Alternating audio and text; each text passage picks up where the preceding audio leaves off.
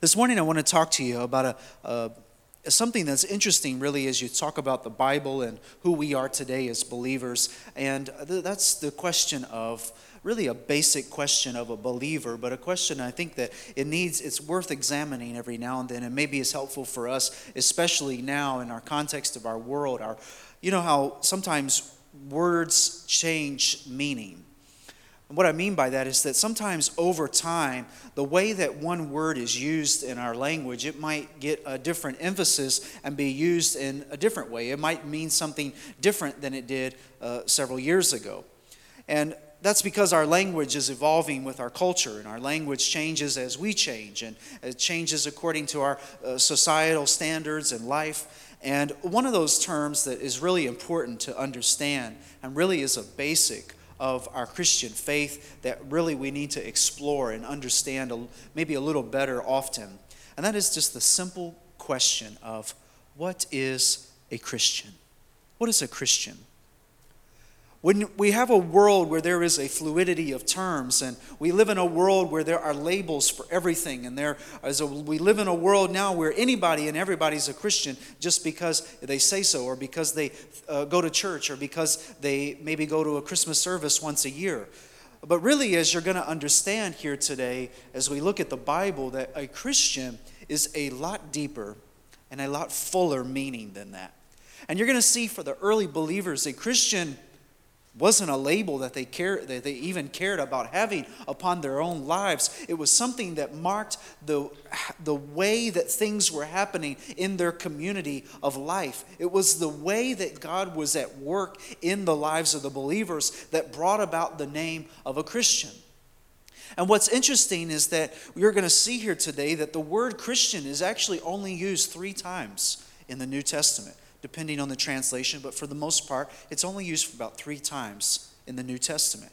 And you think that's what we're all called here today. We're all called Christians, and but it's only used three times. Because Christian was a new term for the New Testament. It was a new term for the early believers. It wasn't something that had pre-existed before, but it came about after Jesus had departed and after people began to follow and serve the Lord, the term Christian came about. And so this morning, I just want to take you kind of on a journey a little bit to explore what it means to be a Christian and what is a Christian according to how the Bible paints a Christian. And we're going to look at these three usages of the word Christian, but then we're going to go in a little bit deeper and, and fully explain and unpack what that means. But just a few ways this morning that we see what is a Christian. It all started in Acts chapter eleven. And it all started with this community of believers that was in this city called Antioch. And Antioch was a place that God was at work in Antioch. And this is an important thing for us to remember, that God was doing great and mighty things in the city of Antioch. Wonderful things were happening. And it's amazing the way that it happened. Someone went and preached the gospel to these uh, Hellenists, the Bible says, those who were, were not Jews, and they heard the gospel, and their lives were transformed and changed. And the first reason that they even got to, uh, the gospel even got to Antioch was because of the persecution that was happening on the church. And the Bible says that when this persecution came about on the church, all of the believers, they were scattered all over the place. And this was one of the places that they had been scattered. But the scattering was a good thing because it led about to a transformative community that we're about to see here. And the Bible marks that this community of believers in Antioch, the Bible says that the hand of the Lord was with them, and a great number of them became believers in the Lord. And this community just continued to grow and grow and grow, and it's later believed that Antioch became a missional platform, that this was a place that uh, people began to be sent out from, and this place in Antioch to continue to preach the gospel. And it's just a simple verse here in Acts chapter eleven that says this in verse twenty-six, that he, so it was for an entire year that they met with the church and taught a great many people, and it was in Antioch that the disciples were first called Christians. So we see here in this community of believers that in Antioch they were first called Christians. And why were they first called Christians in Antioch? Some have commentated and some have believed that they were called Christians as a derogatory term, to make fun of them. They're the, they're the little followers of Jesus, in a way to belittle them. But really, it was a way of marking, and the Bible shows us here, they were first called Christians, and we see it in the evidence of Scripture that they were first called Christians because of the way things were happening in Antioch. So many people were coming to the Lord. The gospel had been proclaimed, and now there was this scattered community of believers, and people were trying to figure out a way to refer to them in this community, so they got the term Christian. Christian. So the first thing that marked what is a Christian, as we see in the Bible, it was a transformative community. This was different from the way things were in, in, in Rome and the way things were happening around the world. Was here was a group of people who were going about their lives as normal, but they heard the gospel, they surrendered their lives, and their lives were completely transformed. So that's important to remember. The first thing that we see in the Bible is that they were a transformative community. The second thing we're going to see here happens in another unusual place. And all of this I'm just kind of giving you to hold on to for a few minutes. The other one happened in Acts chapter twenty-six, when Paul is in chains and he's being taken from place to place. And here he is brought before the great King Agrippa. What a name, right? And here he is standing before the king, and he's got to give his testimony. The Bible says Paul knew he had to give his testimony as he's standing before here, before King Agrippa. And he begins to tell how the Lord changed his life and saved him, how he was on the road to Damascus and God rescued him and delivered him. And he began to plead with Agrippa in a way to surrender his life and be transformed by the power of the gospel. And Agrippa looked back at Paul in a smug, proud way, and he said these famous words to Paul, "Do you think that in such a short amount of time you can persuade me to be a Christian? Do you think in such a short amount of time, Paul, just because you've told me a little story about what God did in your life, you can persuade me to be a Christian?" The second thing that we marks a Christian, as you see here what Paul did, was that they became ambassadors of Christ. Paul not only wrote this later on in Second Corinthians, but he demonstrated it here, was that he was an ambassador of Christ. And really the way that Paul's ministry ended up in the book of Acts, it was like he was an ambassador, like an actual ambassador. He was going to king to king, to ruler to ruler, and he was actually demonstrating what an ambassador does. And here he was before Agrippa trying to plead with him. And we see that a Christian was marked by being an ambassador of Christ. And thirdly, we see this. In First Peter chapter four, if there was anyone to talk about what a Christian is, it was certainly this guy. All the lessons that Peter learned and all the things that he went through and discovered. And here was one who could be able to say, I know what a Christian is. In First Peter chapter four, the Bible says this about Peter. He says, if any of you suffers as a Christian, don't consider it a disgrace, but glorify God because you bear this name. So we see here in the Bible that a Christian is, they've been marked by a transformative community. They're ambassadors, they're evangelizing, they're doing the work of, the, of God. And here they are, they're being beaten and persecuted and suffering as a Christian. And they're wondering, oh God, is this supposed to happen in our lives? Is this really the thing that you had planned for us? But Peter looks at them, one who well understood persecution himself and understood that if you bear this name, if you bear the name Christian, if that's the name on your life, it's not just a label. It's not just a title over your life. It's not just something you pull out when you're in a conversation with another Christian to try to prove a point. It's not just something that you just throw around here like it means nothing. He says this, wear it in such a way that you glorify God because you bear this name. Whatever we're going through in life, make sure that you wear that title as if you are glorifying God in your life.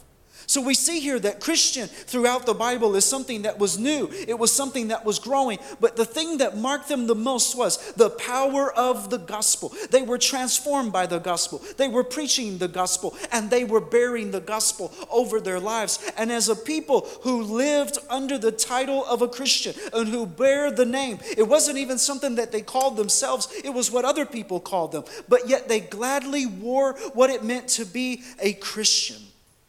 All of that to say, before we get to the next part of this, to say that in a world that is wondering, what is a Christian? Wondering, what am I, what is, what does it mean to live this out? May we understand that Scripture shows us that a Christian is someone who is transformed, someone who preaches the gospel, and someone who imitates Christ, who bears his name. And all of that to say that in our American church mentality, that in the world where just because you live in North America, you're a Christian, you'll see that that's the farthest thing from the Bible that there is to be.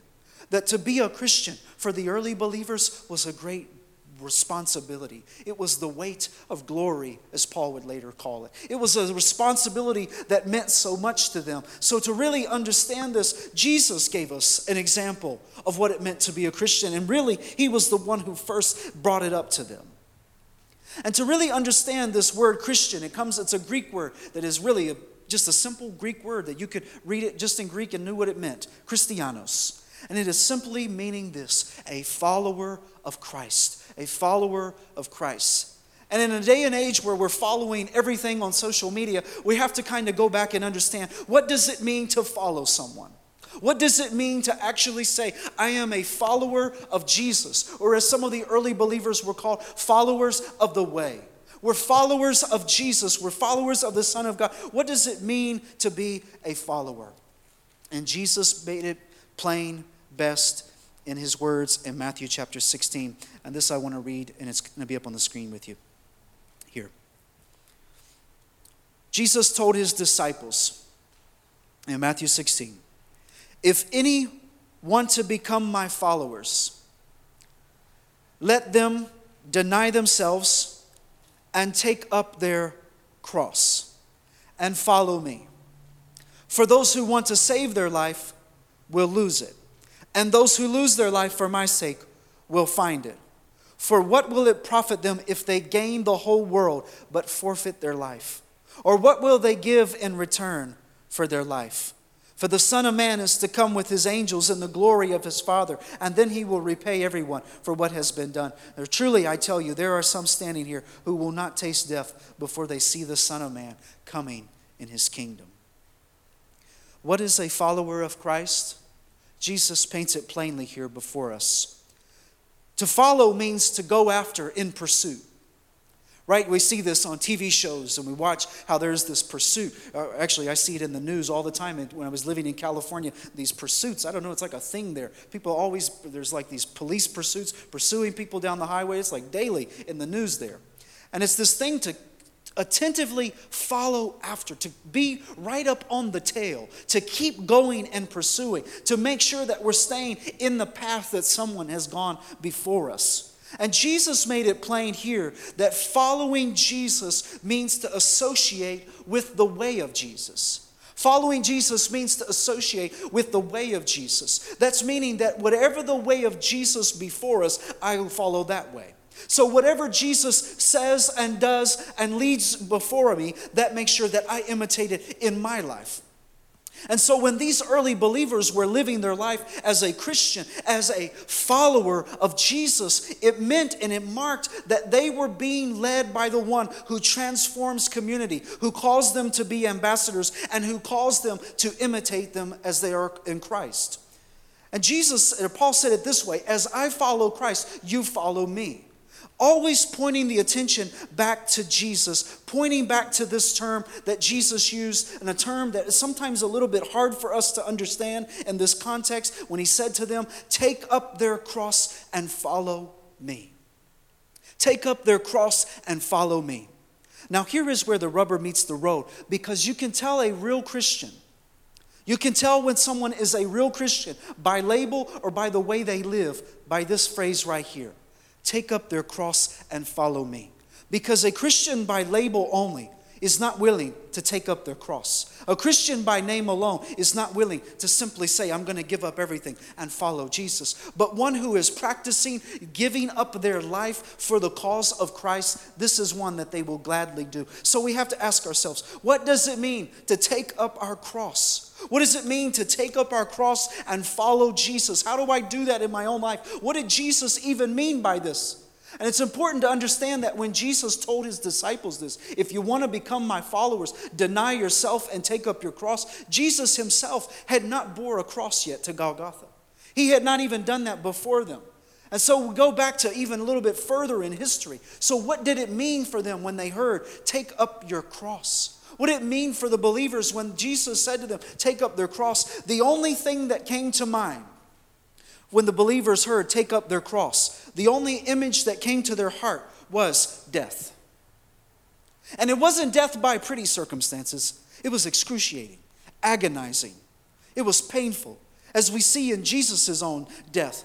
But death by a cross was something, a long and grueling process. As you go back and you've seen in history and you know that death on a cross was something that everyone saw publicly before everyone. Everyone was well aware that death on a cross, it's terrible.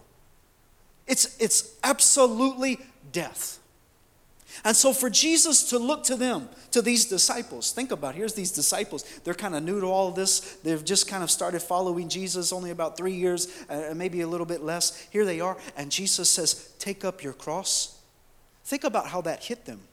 Here they are. They've been following Jesus. It feels pretty good. We've got a, we are the Messiahs, but now he's telling us, take up our cross. They thought it in this way. Jesus, you're telling us to die? You're telling us to give up our lives? You're telling us to lay it all down? That's exactly what Jesus was calling them to do. To take up their cross and follow me in a world right now where everyone is trying to live for themselves. Taking up our cross is this. It is forsaking one ways, one's own way to pursue the way of Jesus. It is being willing to give up the path that I would want to live for my own life and say I want instead to follow Jesus. It isn't instead to say, I don't want to live in the will of my own life. I want to will, live in the will of Jesus. And wherever Jesus goes, that I will stay closely to.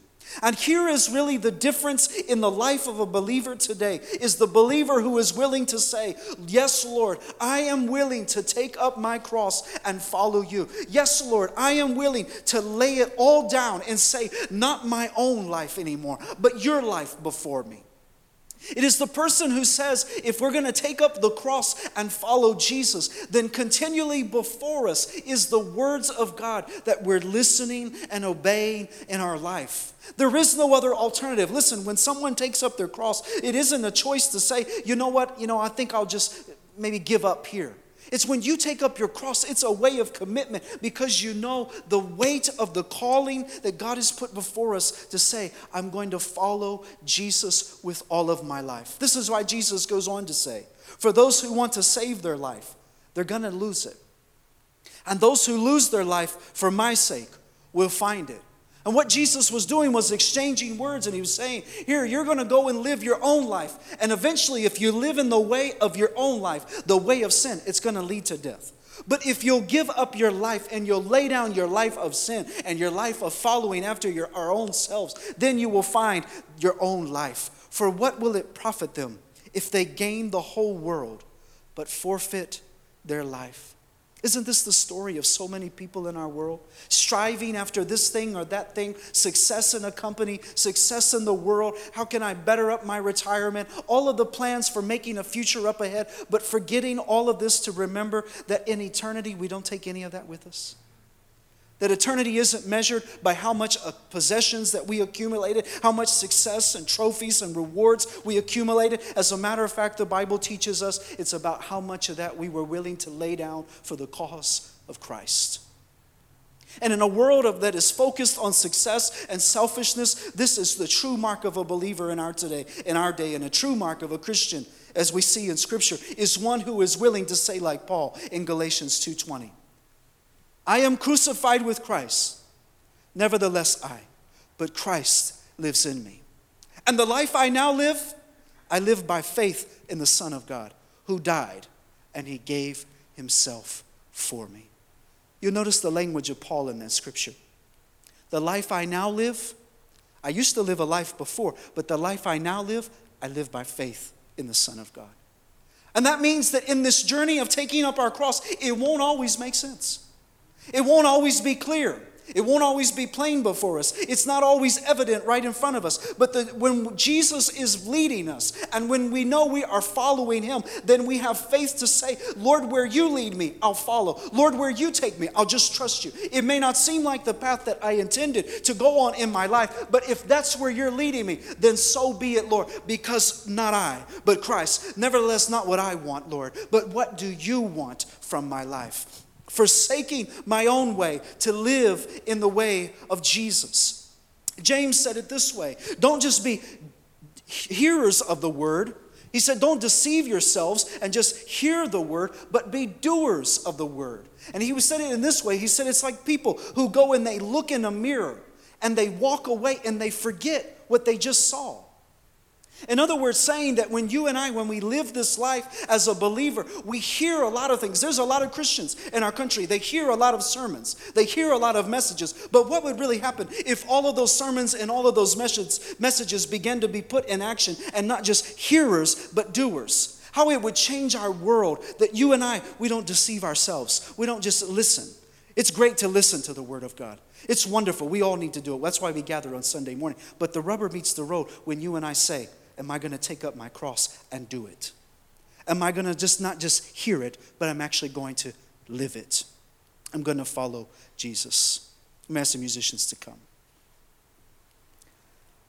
I want to read to you that verse again in Galatians chapter two.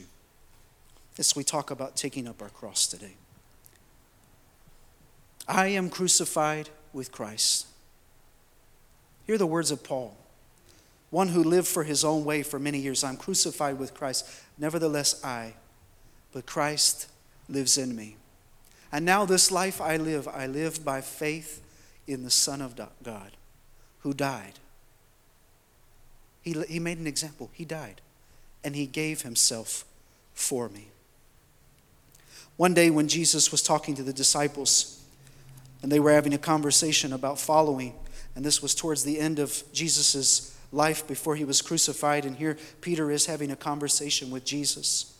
And here they have been following Jesus for about three years, doing the work of God across the, the place, preaching the gospel, seeing people delivered, sick people healed, all the wonderful things that they saw.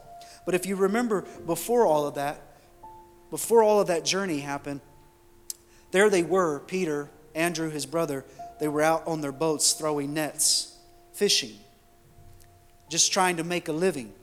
There Matthew was, being the detestable human being that he was, a tax collector, hated by all people, just doing what he knew to do to make a living. There was all of them just living life, doing what they knew to do. But something captivated them when Jesus came along to them and said to them, follow me, follow me. It is some of the most underrated words in Scripture because it sounds so simple, but it is so entirely uh, deep in meaning.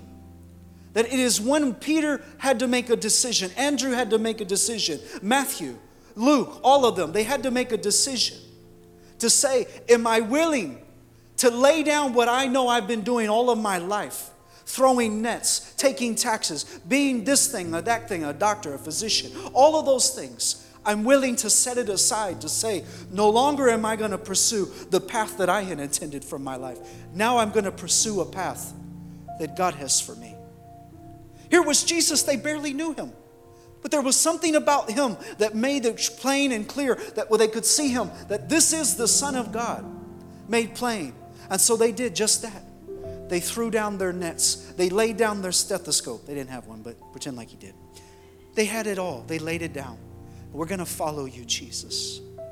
And here they go three years on a journey following Jesus, doing the work of God. And now they come towards the end of his ministry, and here they are in a conversation with Jesus.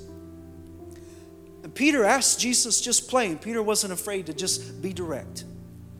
And he said, Jesus, Matthew nineteen, look, we have left everything and followed you.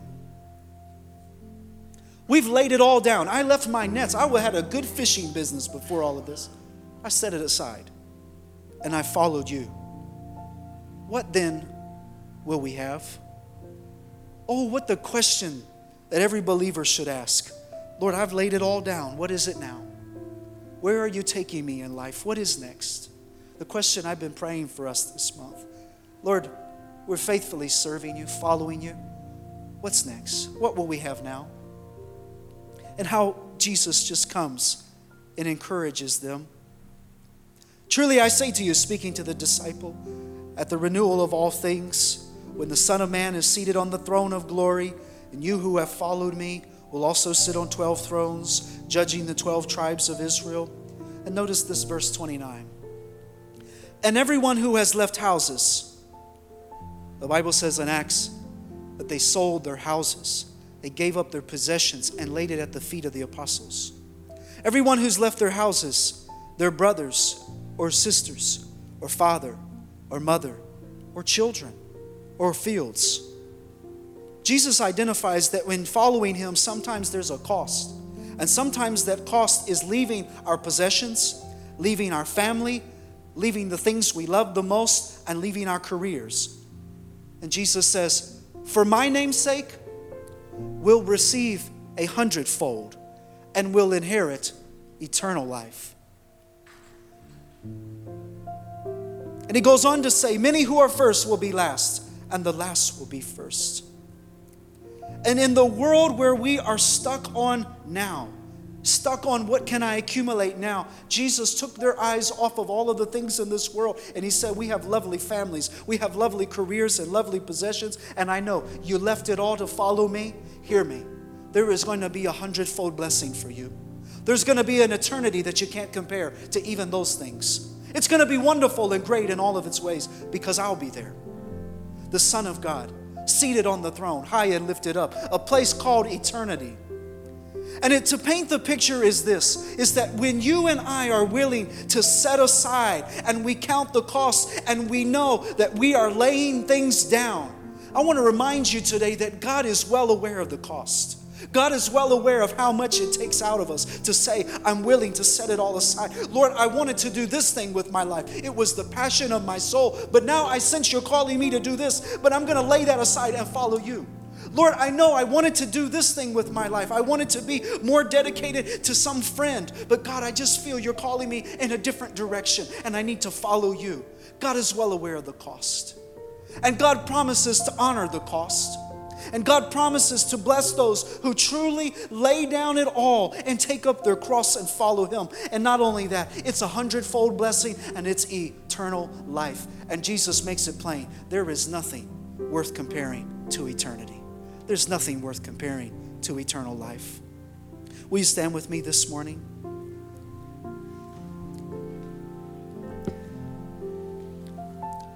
All of that to say, what is a Christian? I hope it's plain today. A Christian is a follower of Jesus.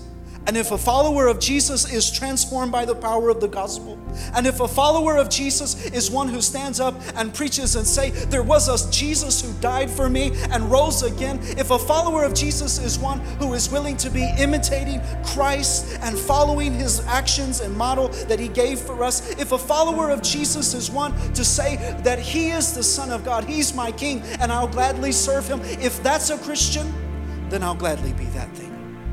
All other meanings, let it fall aside today. All other definitions, I know our cu- culture has a million different definitions for a Christian, but may we be reminded today that a Christian is truly marked by Jesus, being with Jesus, following Jesus, serving Jesus, loving Jesus every day, being attentive to his path, going back to that definition we said earlier, to go after in pursuit. And this year, I want to encourage you to be a Christian. Not a Christian according to our world, not a Christian according to our country, a Christian according to Scripture, to say, Lord, I will gladly take up my cross and follow you. I will gladly pay the cost. I will gladly know that I want to follow you with all of my life. Not I this year, Lord. Let myself be put aside. Not I, but Christ. This year, I'm not going to live in my own means. I'm going to live by faith in the Son of God who died and gave himself for me. And so can we just all pray today, all together here this morning, that God would help us to live as followers of Jesus this year, to just be attentive to his path. Lord, lead us this year. We're going to follow you. Wherever you go, Lord, lead us. Father, this morning we come before you today as a church of Christians, a church of people who are following you. And Lord, we say to you, Jesus, we want to take up our cross. Father, we repent today, Lord. We repent, Lord, when we have taken up our own efforts. We've taken up our own goals and careers in life and haven't pursued how you would have us to live.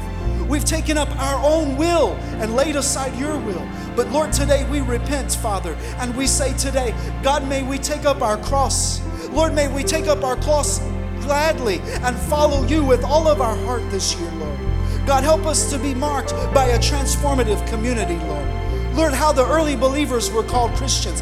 Let those things happen here, Lord. The power of the gospel came. People were added to them daily. The gospel continued to be preached. Lord, all of those things that those Christians experienced, Lord, let it mark our church here this year, Lord. Lord, we want to follow you, Father. Nothing else. Lay all us other aside, Lord. We want to follow you this year, Lord. Lord, we pray today, God, that you would help us to live by faith this year in the Son of God, Lord. God, wherever you take us this year, Lord, may we not question it, but may we just simply respond with a yes. Yes, Lord, I'll follow you there. Lord, whatever you cause us to speak this year and put in our heart to say, Lord, may we gladly not debate you, not question you, but may we just say, yes, Lord, I'm yours. All of this to say, God, this year, Lord, as we are living for you, as we are serving you, Lord, may we do it by taking up our cross, the death of ourselves, Lord, and the life of Jesus living in us, that that same power that rose Christ from the grave now may live in us, the resurrection power of Jesus, helping us to live fully in your power this year, Lord. We pray, empower us, Lord, to live for Jesus this year. None other, Lord, this year, only you. So, Lord, we want to follow you. We want to follow you. We want to follow you. As the choir comes, you want to pray this morning to follow Jesus. Maybe you just need a new, fresh commitment this year. Lord, I am sorry. I have taken up some other cross, not your cross. I have taken up some other thing in life, my own will. I have gone about my own way. Lord, I want to come to you and take up your cross, Lord, and follow you. I want to follow you with all of my heart. I want to be willing to lay it all aside. Maybe you're like that rich young ruler the Bible said, came to Jesus and wasn't willing to do what Jesus said, and he went away and he missed out on the joys of following Jesus. Oh, how so many times God calls us to lay aside some weights so that we might follow him with all of our heart. Don't let anything keep you this year from following Jesus with everything you've got. Just follow him. Just trust him this year. Just trust him this year. As the choir sings, you need prayer, feel free to come forward. We'd love to pray with you. You want to pray where you're at. Let's sing this morning. We're going to follow Jesus this year.